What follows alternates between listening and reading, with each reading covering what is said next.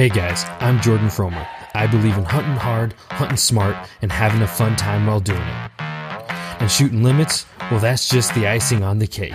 I revel in the journey just as much as the successes it brings. From ducks to dogs to decoys and guns, we'll be talking tactics, strategies, and what it takes to get the job done. Load up and take aim. This is the Duck Gun Podcast. What's going on, folks? And thanks for joining me on another episode of the Duck Gun Podcast. I'm Jordan from Duck Gun Chronicles, and alongside me tonight, I have my co-host, the King of the Cans, Hunter from Iowa. Yep. Yep. And yeah, how you doing tonight?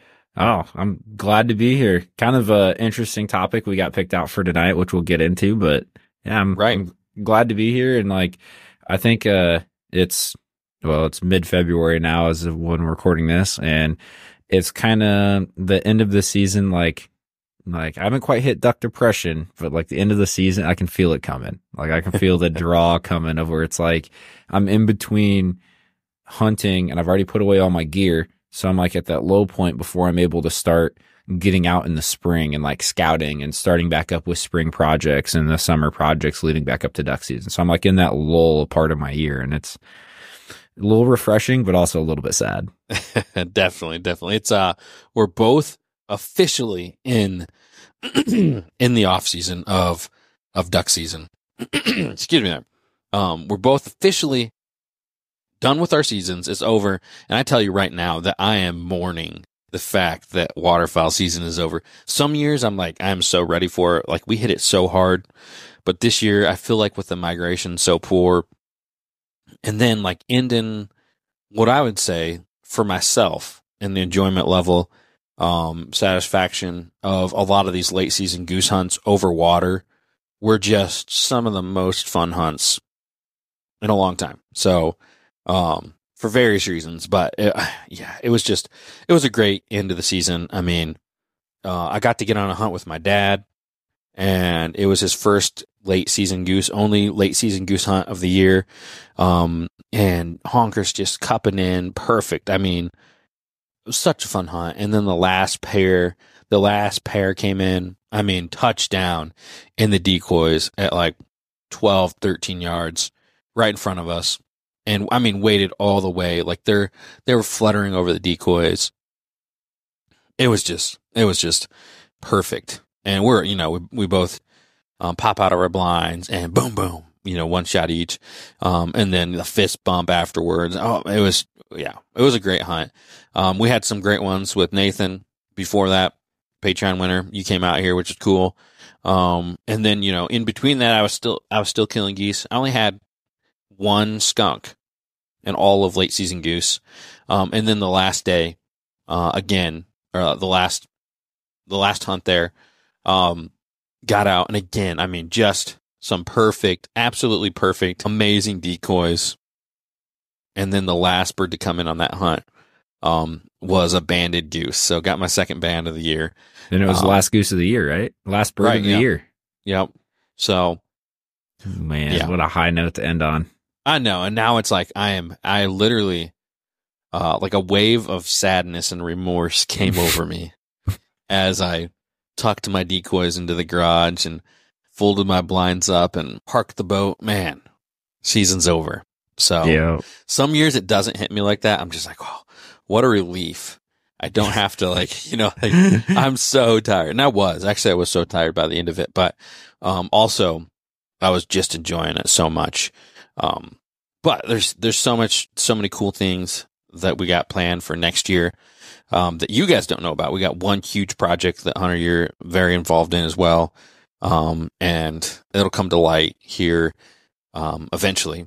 And then not only that, but I am on day three, officially day three of, because we're three days after season, of Chiefs official duck dog training.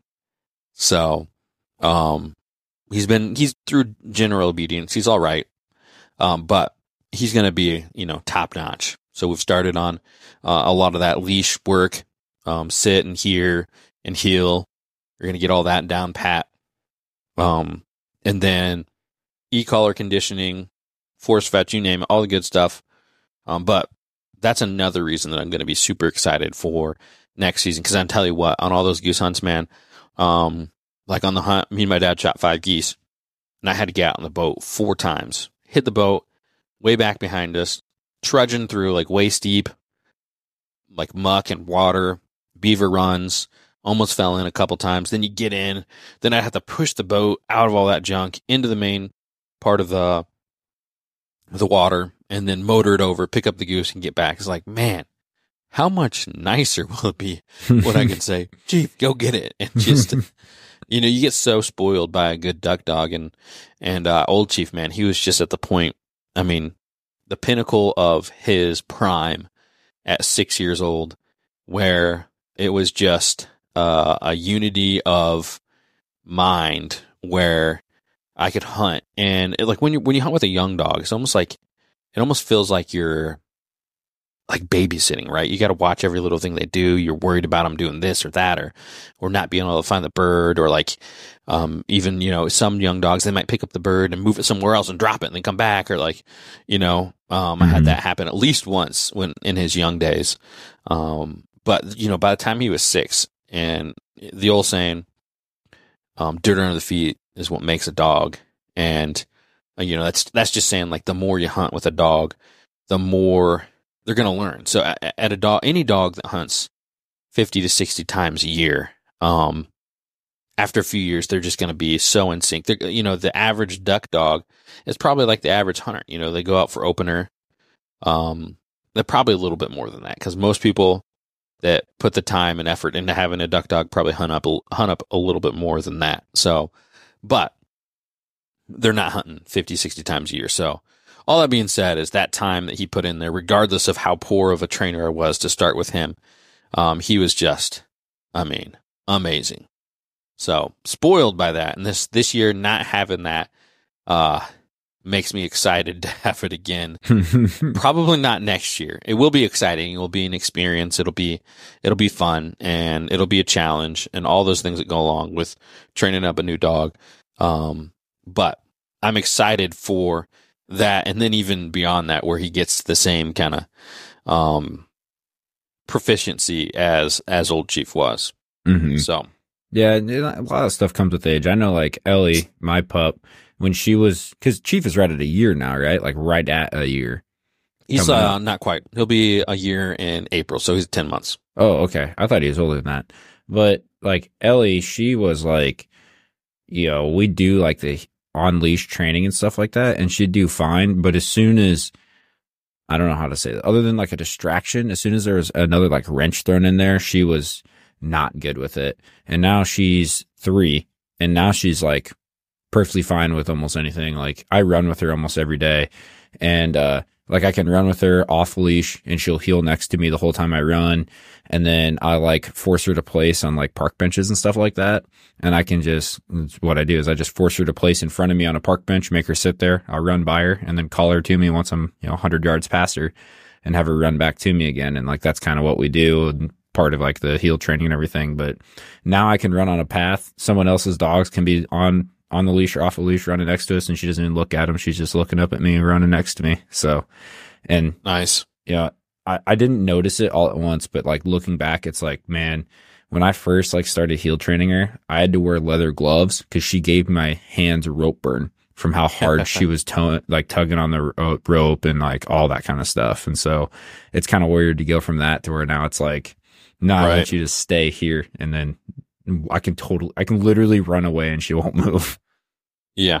That's that's awesome. Yeah but i feel like that three year old mark for old chief was like when a lot of those things um kind of clicked. And Mhm. you know i could see a big change like year one didn't really know a lot. Year two he kind of knew it but was unsure. Year three um was where like when it was beneficial like to have him as a hunting dog. He made everything better. Mm-hmm. so you, you just got to work through those points. But oddly enough, you know, I had the same thing. Old Chief was like a terrible puller, and it took a lot of work to get him um broke of that. But like Young Chief, it's like he's a natural with it, which is Hmm. kind of it's kind of cool to see like the differences that you have from one dog to another. Yeah. So I'm sure I'll, I'll get to see a lot of cool things this summer as we uh, hit up the training um, all summer long. I'm going to stick with it. I haven't missed. I'm three days in. Haven't missed a day. That's not a big milestone, but um, I'm sure we'll continue on that that train. Mhm. So, alrighty. Well, um, today's podcast episode, you kind of alluded it to it a little bit. We're in um, the month of February, um, known for Valentine's Day. So, um, today's podcast episode, the five love languages of ducks. You know, ducks are afraid to commit. And here is how you get the ducks and geese to fully and complete, completely commit to your spread. So that's, that's, that's the tagline for it. Be looking forward to that. We got some helpful, um, information to speak the love language of ducks and geese coming up. But before that, let's get a quick word from our partners and we'll jump into the main meat of the podcast. So first off, I'd like to give a big thanks to OnX. Guys, OnX makes a great app for the waterfowl hunter. Um, we use it every single time we go up. They got a suite of tools um, that you can use as a duck hunter from measuring distance to um, water level. Well, recent imagery. You can use it for uh, looking at water levels. Um, and they're mostly known for their tax information where you can um, get permission. You can find their address, knock on the door. Uh, it is an awesome tool for duck hunter. Um, so use OnX. You won't regret it. Also like to give a big thanks to Motion Ducks. Hunter, go ahead and take the Motion Ducks one. Motion ducks. It's a jerk rig on steroids, as some guy would normally say. Um, it you know, motion in the water is one of the most important things that you have to have when you're duck hunting, and motion ducks is is the best way to do it. Like you got to have the spreader system. You get the ultimate system to throw out. It's seven ducks on the ultimate, or four on just the normal spreader, and it's like it's a jerk, jerk string on steroids, and that is uh, Duck Gun ten at checkout, and Yep. then it's Go to- also go to Duck or Motion Ducks slash Duck Gun, and you can get a free anchor bag with the order also. Awesome. Also like to give a big thanks to Weatherby. Weatherby makes some great shotguns for the waterfowl hunter. Um, and I've been using all of them and, and have not been let down by them. Um, they are known for their excellence in rifles. Um, and now they're known as well for their excellence in the shotgun. Um, they got the 18i. That's kind of their premier shotgun for the waterfowl. They got an, an a, a semi-automatic offering. Um, they got the Element. That's your more budget friendly um, rugged and tough version, um, semi-automatic as well. And then they have the SSX and the Orion. Um, that's the over under. So definitely check them out, guys. When you're in the market for shotgun, um, make your next one a Weatherby. Uh, also like to give big thanks to Final Approach. Take it away, Hunter. Yeah, Final Approach. Uh, you can get anything you really want off Final Approach. You got gear as far as apparel, blinds. They do have blinds on there, if I remember right. Yes, yeah. And then uh, decoys, blind bags. Uh, the the gosh, what do they call the blind bag you use all the time? the waterfowl backpack. Yeah, the, FA waterfowl, waterfowl backpack. That thing is sweet. Has more features than most people will probably use, but it is really nice. Uh, their decoys are really nice. I know they came out with fully flocked mallards this year that I hunted with a buddy that were super nice, and they also came out with uh, can and bluebill decoys that I was super happy about. That are really really really nice carvings on them. So, anything else you want to add on that? Yeah, no, just if you want any of that gear, um, you know, it's off season time to start making your list for off season. Um, like I said, they offer just about everything. So go to fabrand.com and use code duckgun over there. So, um, is that everybody? I think so. yeah, so. that's everybody. All right. Good deal. So let's go ahead and jump on into it. So if you're familiar with the, the languages, the love languages, um, it's words of affirmation, acts of service, receiving gifts, quality time, and physical touch. Um, so to talk the love language of ducks is not far off from that. Like I said, guys, ducks are afraid to commit and we got to give them every reason that we can or not give them, you know, bad reasons, red flags, anything like that. Like examples of, of a red, fra- red flag would be a, a blind that is sticking out and they can just see, you know, poorly Mhm. brushed blind would be a red flag to a duck. They don't want to commit to, um, something like that or something bad might happen. So we want to do everything we can do to tell them that everything is fine, everything's great. Come here, get some food, all that good stuff.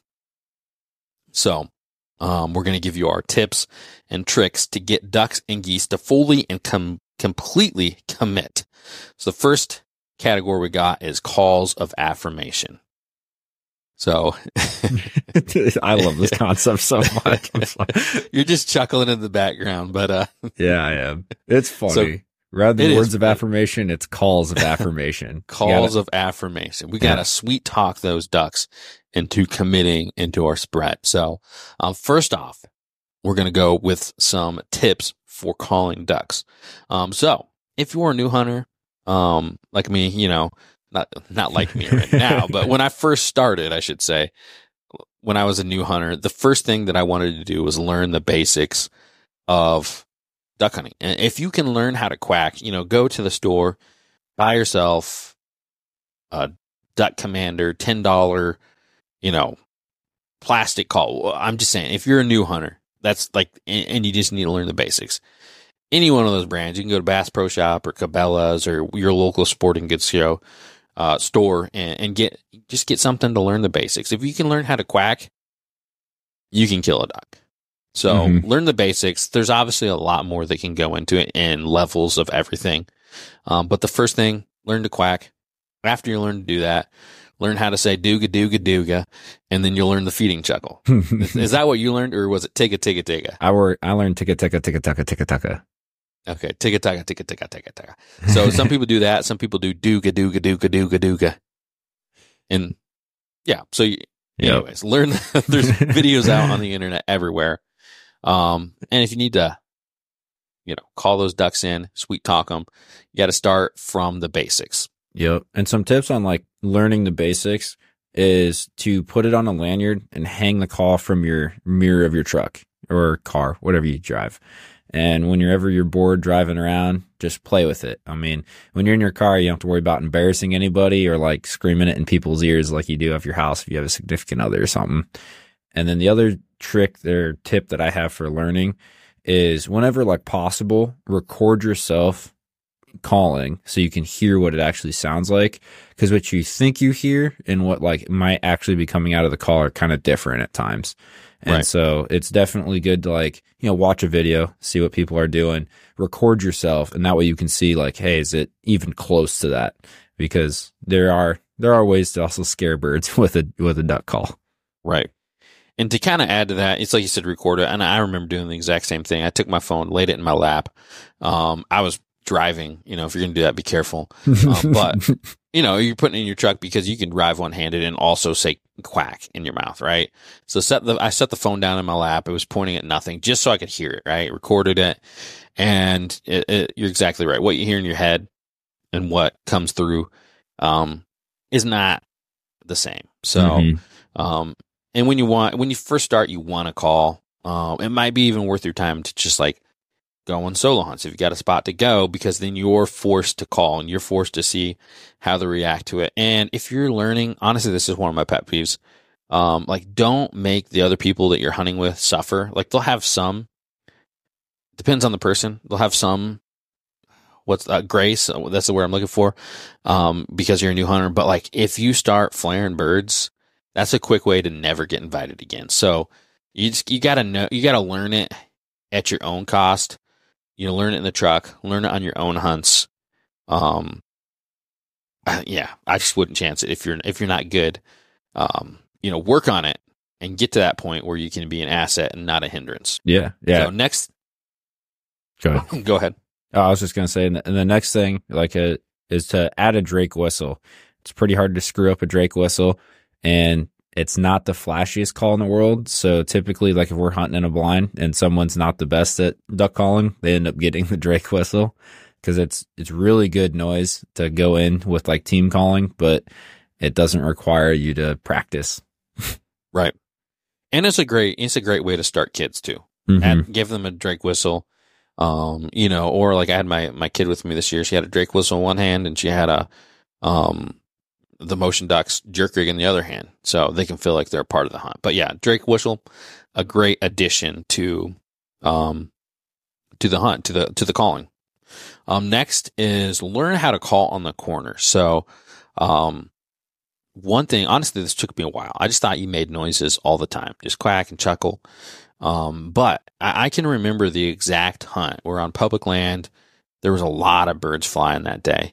Um, but I remember that exact hunt where I learned and saw ducks reacting on the corners. And it's all about on the corners not calling too soon so that they have enough runway to turn and, and coming into you. So that's what they mean on the corners. You want to call and make them turn or call as they're turning, um, but you don't want to call, you know, at certain times.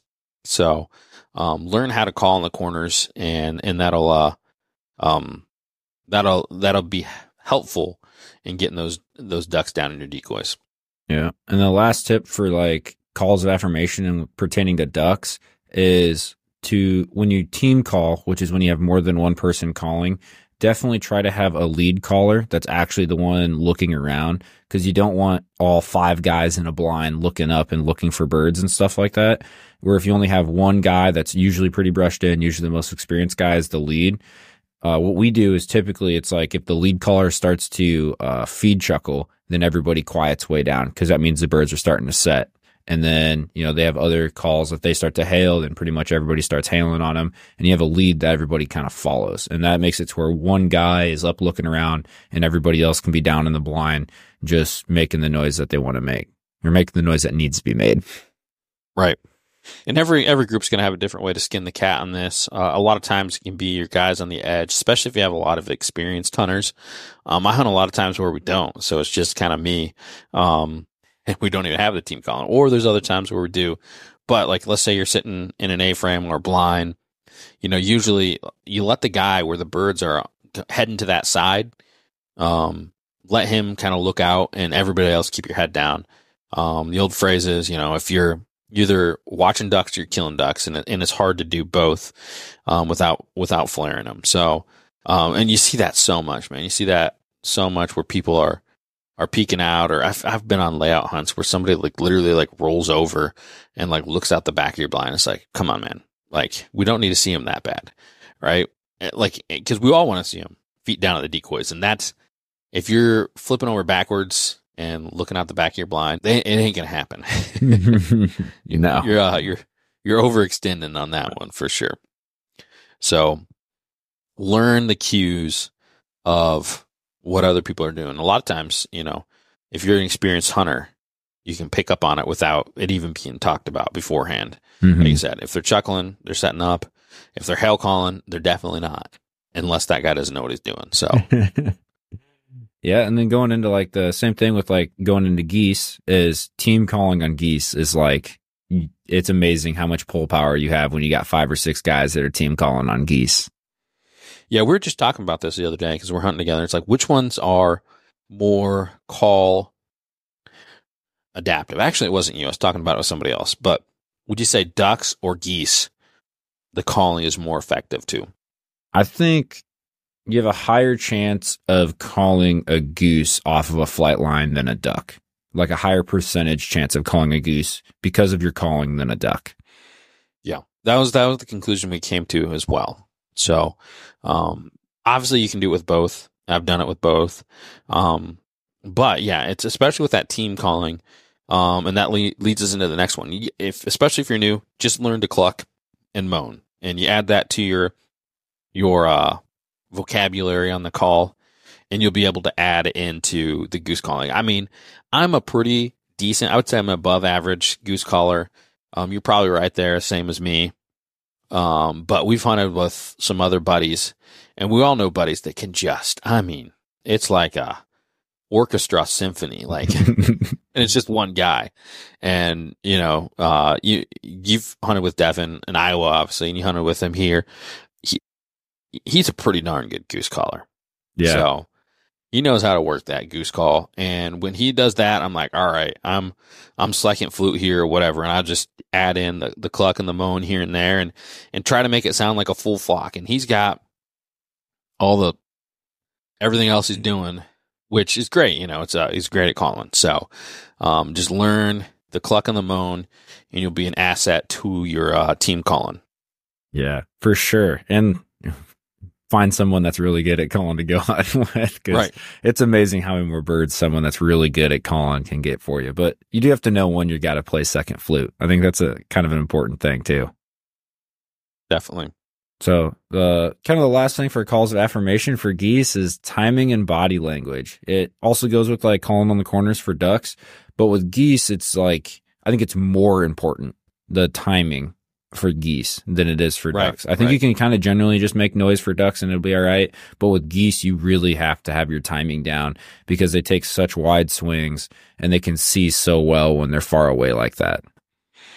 Right. It's like you said on the timing. For ducks, I mean, you can see them go on an elevator sometimes. So you'll get away with calling maybe at the wrong time and they still can get in the set. Whereas geese, it's like, it's really important to not like really hammer at them until you're ready for them to set up, you know? And then as well, like if you're hunting out of an A frame or something like that, so many times you're hunting with people and they're just blasting on the call, like while they're straight above us. That's when you shut up. Okay. If they're, if they're able to look right down at you, um, just stop your calling. You know, and a lot of times if they're working in too, um, you don't call it a bird that's finishing in. You may maybe like soft, kind of reassuring sounds. Um, it really depends, you know. And if they're starting to, there's there's so much that goes into it. But you know, if they're starting to drop out, sometimes you can call real hard and, and keep them to keep them up and get them all the way to the set and stuff like that. But yeah, it's, it's important to learn the timing and the body language of a goose so you know what kind of call, how hard or how soft, um, or the different calls. Yeah, for sure. You want to go into the next one here? Yeah. Next one we got is decoy dedication. Show those ducks that you are dedicated to getting them in your spread. so, what's your number one tip for your duck spreads? My duck spreads, probably the number one um, for duck spreads is getting that motion in your spread. You know, um, a lot of times you'll see people and they'll be too lazy or they won't get there soon soon enough. Just take the time, add your jerk rig, add your motion ducks, um, and, and it's going to go a, a long way um, to getting them in your spread. Yeah. Yeah. Oh, I agree. I think my my second biggest tip is is to be visible and be realistic. You got to find a way to be both visible and realistic and balance those two things. Sometimes you got to be more visible, sometimes you got to have your spread be more realistic. That's generally my philosophy when it comes to duck spreads. Right. But so did you hunt with a spinner much this year? Um, I probably hunted with a spinner over the last two seasons, which is uh, this is dedication right here to it. I wanted to see kind of the difference that a spinner would play. So last year, didn't use it, but like just like two or three times, and it's when other people like brought it and set it up. Same thing this year. Mm. I never set up a spinner myself for the last two years, which is some dedication, right? Yeah. I mean, I used to think that like the spinners were, I don't even know, Like a magic? must have. Yeah, a must have on hunts. And I don't, I don't necessarily believe it anymore that they're a must have at this point. If I, if I was giving a new duck hunter a tip, I'd tell him to skip the hundred dollars for the spinner and instead buy some more shells. Hmm. I don't know if I'd go that far. I think it was a good theory, but I think that next year I'm going back to the spinner. Really? Yep. Hmm. Yep. So I, I just don't think it. Uh, I, I don't think it hurts. I think that motion is the most important thing, and that's what I learned. Um, but like, um, I just don't see the negative to having both. Hmm. And there's like, you know, um, I've talked about it in the past with Elliot. Pretty much, it's like there's never a time where it's like pull the spinner and they start working. You know what I Mhm. mean? Or it's very rare. So it's like, I don't think it hurts. There's just days where birds are super stale. Hmm. Or there's days where you don't have wind, or there's days where your hide sucks, or there's day, you know, I think it's a lot of it's a lot of other times. I think it's very rare for it to be a spinner thing. So, um, I really did, you know, two years of data to try to figure this out.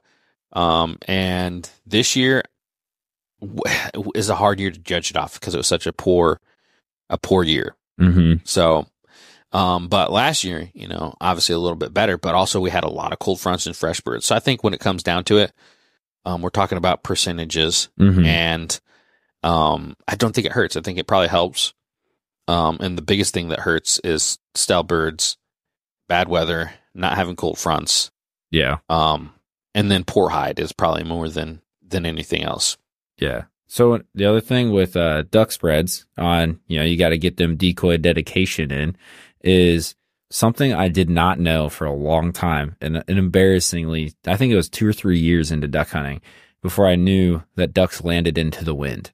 So when you set your Really? spread, yeah, and when you set your spread, make sure you understand that the ducks are going to try to land into the wind. Now, whether the wind be coming from your back, blowing forward, or coming from a side shot, you got to make sure you set your spread, whether you run a J hook or the U or just little family clusters, that you know that they're going to want to try to come into the wind. so funny, funny story since we're sharing embarrassing things. My first season, man, I swear I was like dyslexic when it came to the wind. and I would, I knew that they'd land into the wind, but like, I don't know how to explain it, but like in my mind, I'd flip it where I couldn't even like, this is, we're talking like my first season solo hunts by myself. And I'd get set up and, you know, get in the brush and, and sit down and look at my spread. And like, then the like, the wind would be like hitting me in the face. and I'm like, no, you gotta be kidding me. I did it again. And it was like a reoccurring thing where it was like one out of every three hunts, I'd be like, all right, the wind's going this way. So I'll go hide over there. it's funny is that like when I first learned like the wind thing, I did the exact same thing. I hunted with the wind in my face and I was like, yeah, you know, I know the birds are going to get into the wind. And I'm like, this is how I'm supposed to do it. right. 180 right, degrees off. Yep. But yeah, you know, like I said, if no one's ever told you birds are going to land into the wind and they don't tend to like to land over top of other birds when you're setting decoys, they don't tend to fly over other birds to get down. Yeah, we have a little bit of different opinion on that. I, I don't think that ducks have any problem with that. So how I set my spread is because geese 100% do. So this is this is our opinions, right? We'll say it's opinion based because you you believe one way and I believe another, um, and we both kill a lot of ducks. So um, who's right? Probably me, but we'll go with we both have opinions on it. but anyways, I set up my spread like this purposefully.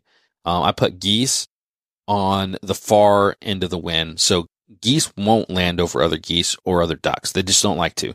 So you put your geese on the far, like let's say you're setting up for a cross shot. It's coming left to right. Okay. I'd put all my ducks on the right side and my, my geese on the left side because the geese are going to land into the left side of the, the spread, whereas ducks will just fall in those gaps. Mm. So that's how I do it. So you always put your geese on like the very upwind side of the spread, if I'm understanding Yes, right. Okay. yeah. Geese are, I feel like they're way more finicky when it comes to landing over birds. And ducks will land into the geese, they'll land with the geese, they'll land with the ducks.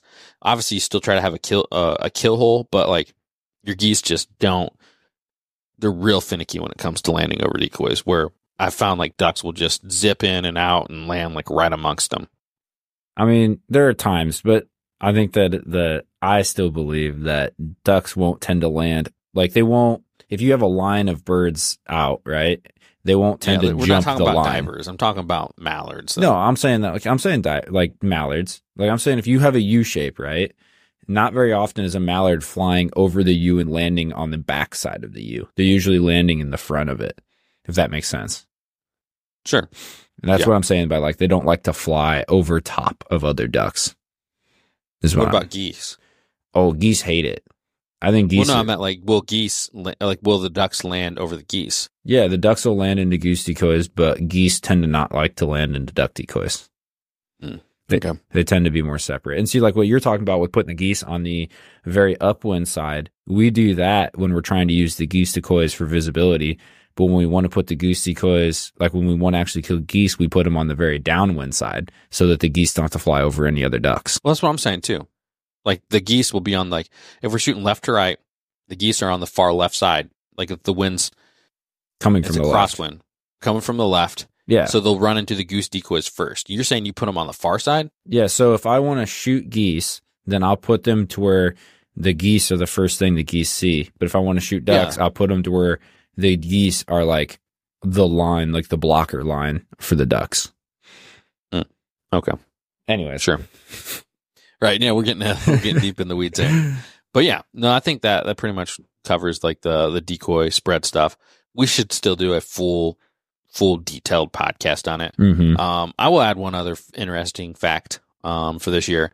uh, I ran big late season water spreads a lot for my goose hunts, and I found that I don't know, you know, it's it's it's hard to say because small sample size is like what I hunted like late season, maybe eight times on the water, which is you know obviously still a small sample size, but I feel like I had a fairly successful late season on the water, um, running a bigger spread. So in the past, you know, a lot of people just because I think cost and stuff like that run like six decoys. So I think it looks different if you have three dozen floaters. Mm-hmm. I'd agree with that. And also, you had a So- mix of the last pass, last pass final approach decoys, and the live decoys, which the live ones are Right. bigger than the last pass ones, right? I got that right. These are like live live HD with the flocked heads. mm-hmm. So And they, like together, they looked really good. Honestly, from like 30 or 40 yards away, like you could tell the bigger decoys from the smaller ones, but they didn't look out of place. Like they weren't such a size difference that they looked out of place, which kind of surprised me. right, right, and it makes you know makes for uh, a bigger spread, and Mhm. it's a little cheaper to go with some small ones too. Yep. Um, so yeah, All right. all work together good. Yes, they did. All right, so next we got acts of scouting. If you want to bag out, you need to scout. I think I wrote that out and I didn't even know it rhymed. But That's a good one. if, you, if you want to bag out, you need to scout. So tips for scouting. Um, step one is choose your location. So, you know, this kind of goes like if you're going to be local, obviously, um, you kind of got your spots in mind, but, um, you and me, Hunter, we've been doing more trips here over the last few years. Um, so you got to choose your location. So Mhm. that's, that's that's step one. Find that location where you're gonna go, um, and then for me, it's getting on onX, whether it's local or a destination, and map scout like crazy. So this year I did something that was really cool with my Minnesota trip, where I went in with like no connections really. Um, I did talk to Tim, our mutual buddy, Mhm. and and he'd had hunted in that area in the past, but really I was trying to um do it on my own. So I got a lot of my information, you know, um putting those pins before I talked to him and then we kind of cross reference stuff. But um went in and just map scouted a spot that I'd never been to, never put eyes on, and just went. So um you know, that's kind of proof of concept because we went in there and shot birds. Um pretty decent amount of birds. I can't even remember the number of birds. Uh, but decent for a freelance trip, not having any reference beforehand. So, um, like I said, step two, map scout like crazy. Um, my choice of, of mapping obviously is onX. Mhm. Um, you can get a Google Maps as well. Um, you want to take it, take some, uh, some of these steps here too? Yeah, yeah. I'd have an an addition like to step one, you're saying choose your location. I have like a couple of radiuses kind of set up right for my house. Is like, oh, this is like my radius of how far I'm willing to go for like a morning hunt. And then this is my radius on how far I'm willing to drive for a day hunt. And then anything outside of that radius, I'm like, okay, I have to go stay somewhere. So like when we're talking about going on these trips, you have like a main camp, whether it be like an Airbnb or a campsite or something like that. You have to have your radius set from that, like how far you're willing to drive in the morning to go out, which for some reason mine is somewhere around an hour is what I'm willing to do every morning in hmm. order to go on a duck hunt, which probably is crazy for some people, but probably nothing for others. And then on map scouting, um, one of the things I did this year was I started pinning stuff in different colors when I was scouting, especially for our Kentucky trip. When I was map scouting, I pinned stuff in different colors. And then as I laid eyes on the different spots, I would change the color of the pin. And all this stuff was just something I had wrote down in my notes like, hey, blue means that there was actually water in the hole. And, you know, red means it was a really good hole. It's our number one spot I want to go hunt. And it's just, I definitely utilize the color pens way more than I had in the past. Right. So that was a Yep. little trick, little tip. Um, step three in the acts of scouting is you got to put boots on the ground. You got to put boats in the water. You have to get your eyes on the spots. There's no way around it. You can try to hunt spot, spots blind, but you'll be surprised how often they're different from the satellite. Satellite tells you a lot, doesn't tell you everything. Definitely. Definitely. Yep. So have you ever hunted a spot without like just off of a map and, and just gone in?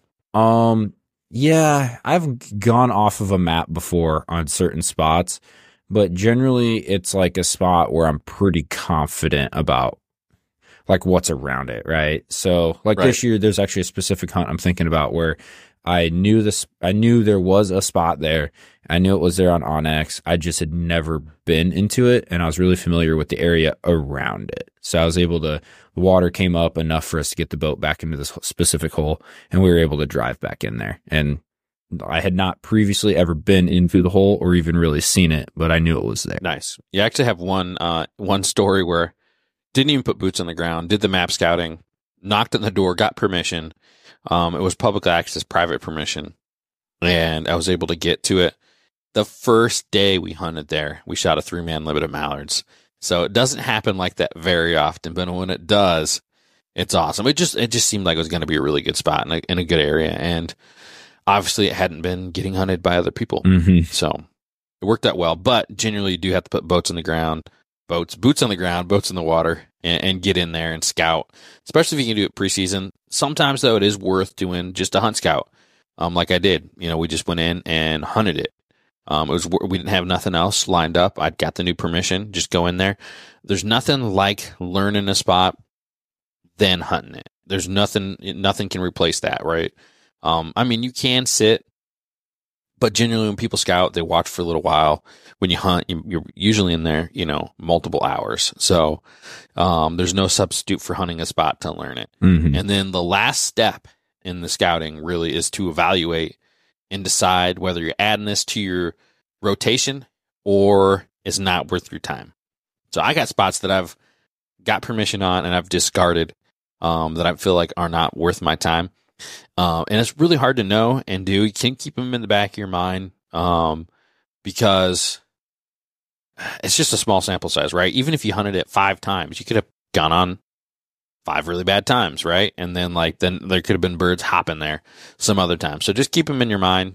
Discard them if you need to, um, but evaluate whether you're going to keep that in your scouting and hunting rotation or you're um, dropping them to the wayside. Mm-hmm. And see, and I'd added one more step to my my scouting repertoire, and that is to hmm. make regular trips back to spots. So if I view a spot, I do a lot of scouting in the off season, looking for vegetation and food and stuff like that. And even though I've seen it in the off season, when it comes to season, I'm looking at it before I go hunt it. Mostly, even if I know the spot is there, I know that there's food there. I'm probably still going to give it a look. And most of that reason is actually for the next, uh, what is it? I forgot what we're calling these. The next, uh, come on, help me out here. the next category. Yeah, the next. So next thing we got up is quality time brushing. So this is like the pinnacle, probably the most important thing. Um, it wasn't the most catchy name, so it didn't go at the beginning. You know, calls of affirmation. I feel like pretty uh, slick there, but but quality time brushing. It really is the number one, like the pinnacle thing. A lot of people don't put in the time when it comes to brushing. How often have you? had ducks working your spread just to have them turn tail and fly off to somewhere else. Some people like to move the decoys, some people like to move the mojo, but I found more times than not it's that your hide isn't good enough. If you're if you're using natural cover, um, step back. Sometimes stepping 10 yards back into the cover can make them finish 20 yards closer. So that's a net 10 yards increase as far as like getting them to getting a, a 10 yard closer shot. Um, when it comes to brushing, the old adage is when you think you're done brushing, keep on brushing. A-frame, panel lines, layouts, it goes for everything. The most important thing is the top cover. How many times in the blind have you had a good base layer, um, but the material isn't weeping over the top of the blind and that top cover um, is super important. You know, a lot of, we went on, you know, some of these, these goose field hunts recently and we are lacking in that top cover. Um, and for me, that is the number one thing to help when those birds are passing over their higher vantage point. Yeah. Oh yeah. Yeah. And actually, like I had wrote down for this, the quality time brushing is that it's when I'm planning a hunt, you know, once I find a spot, my next step is like, who's going to hunt with me and how are we hiding? So whether it's like, hey, we're gonna hunt layout blinds, we're gonna take a feet uh, panel blinds, A frames, we're gonna hunt out of a boat blind. It's like the sec, like it's before I think about decoys. It's before I think about whose dog we're bringing, what time we're going to the landing. it's funny you do that that order because usually I do the opposite. I say, what hide do we need to be successful, and how many people can we invite then? yeah, I mean, Right. So if it's like that, yeah, it's, if it's like you have to hunt, like let's say like for you, like a boat blind. Mhm. Well, you can only hold three people in your boat, Yeah. or four people, or whatever it is. So you can only invite X amount of people. It's like okay, we have one A frame, we can only hunt three people, or we can get two in there. You know, if we have two brushed, if you only had one brushed, uh, I'm not really like a morning of brusher. Some people are. I think that's crazy. Um, I'm like the night before we got to have it brushed. If we don't have another one brushed, we're not going to get it good enough in the morning. It just it rarely happens. So I don't. I, I hate that. I hate that when people want to brush the morning of. Like have it brushed the night before, or the day before, or previously in the season, and touch it up if you need to. Anything else is senile, So- in my opinion. I mean, it's just happened too many times where we don't get it brushed in or we get rushed. Then you get in the blind and then like what? You just ruined the hunt for what? You know what I mean? yeah, Or the field's busted or whatever. The spot's ruined um, because uh, I mean, it's your own fault. So Yeah. I mean, I guess I'm a little bit more of I brush every single day. I have like blinds that have a base layer of raffia or tumbleweed or just kind of depends on the blind what they have on them. And then I'll brush every day when I go out. So like if I'm going out and hunting, there's going to be brush natural veg from the area I'm going that's going to be going on the on the blind. sure, like I don't have any problem like touching up a blind. I'm saying like going in from scratch without a blind brush. Like I know some people who like pull the brush out after every hunt. Like why? Yeah. The only reason I would is if I had like a hellacious walk to get back out. Then I'd think Even then, then it's I like we're going to about it. struggle. I'd rather struggle and have like two pair people carry it than than unbrushing a blind to carry it out. Hmm. Interesting. Yeah. Regardless, brushing of blinds and your hide should be a top priority. Like it, it's even a priority when I scout spots. Like I have spots that I'm like, I know there's birds here. No idea how we're going to hide. So we're just going to leave it alone until we can think of a good solution. Mm. Cause it's just like, it's, you know, they're out on a mud flat or they're in ankle tall grass that's been knocked over by the wind. It's like, how are we going to hide in that? right. So For me, most of the time, a A-frame solves like just about every problem. Yeah, I guess I'm not. I'm not a big subscriber to the A-frame and that kind of stuff. In a in like a mud flat, I guess a mud flat would kind of suck, but in like short grass, um, like I, I mean, uh, I've hunted it in really short grass and and had really good success, or like even like on the sides of like green grass on ponds, I've had success that way too. Yeah, but we have a lot more. Well, maybe this is just me speaking and not actually knowing. I feel like we have a lot more permanent blinds around us that kind of look. You know, they're they're big A-frames, right? Like they're permanent A-frames, and so I think the ducks get Sure. weary of them a little bit more often around See, here. I, I hear people say that like ducks get wary of or like blind shy. Um, but my thought is like it for me anyways, the blinds that they get shy usually are like way more poorly brushed than A frames. And the other thing that I would consider with the the birds getting blind shy is like they get shot at out of the same spot and they're old ducks, they're stale ducks um, opposed to like if you put an A-frame where there never was an A-frame, like how do they get shy of that? I just think that the, it's not brushed in well enough if they're seeing it. Mm. Yeah, I don't think they're smart enough to be like that clump of natural looking vegetation is new today. I just don't think they have the brain capacity for that. Mm. But I do think they could be like that looks like a hard corner. yeah. You know what I mean? Or hard edge of a line. Yeah, but I, I'm saying that like I think they have enough brain capacity to be like, oh, that block of crud over there looks just different enough for me to land 30 yards this way. That's what Sure. I mean. Like when I'm saying like blind shot, I mean like they still might land, but they're probably going to short stop. Yeah. It's it's tough to know because every every situa- situation and area is a little different. Um and every duck and every uh, migration and every stage of the migration is a little different too. So, Yep. um and we all like to think we have it figured out. So, Oh yeah. I definitely do not. man, that was like the total opposite of what I was going to say. hey, I mean, it even goes back to the decoys thing, man. If someone's got the secret on making divers come into a spread, you need to tell me because 15 out of one divers never even look at me. So, yeah, it's not calling. That's all I know. all right. So the last I got, we had to have five love languages of ducks. So it's shoot your shot. Okay. You have to get in the game and you miss 100% of the chances you don't take. Now, this doesn't mean like take poor. I can see how this one could be misconstrued into like poor shot selection. That's not what I'm advocating here. I mean, get out there and hunt is what I'm trying to say. Go hunting every chance you get. Um, yeah. Yeah. Even a, so, even a bad day hunting is still better than doing nothing, in my opinion. I'd much rather wake oh, up yeah. with the marsh and the sunrise and look at blue skies than sit at home and watch paint dry. Right. No, I'm right there with you. Um, I'm already missing hunting season. So, but I hope you guys enjoyed um, the five love languages of ducks, and I hope you uh, glean some information and some knowledge off of our uh, our, our tips for duck and goose hunting. Um, definitely enjoyed this little uh, kind of Valentine's Day edition. Uh, it was a lot of fun, kind of looking at it from a different perspective. Um, guys, the the mission of the podcast is to entertain, to educate, and um, to help in conservation any chance we get. So um, I hope you guys all prescribe to that as well. Um, so do us a favor, share this podcast, share the Duck Gun podcast with your buddies so we have a stronger voice in all of that. Um, I also want to give a shout out to Hunter. He got to go on the podcast with Elliot over there on the North American and North American Waterfowler podcast. Um, he talked all about his migration in the season and diver hunting. Um, he did a great job.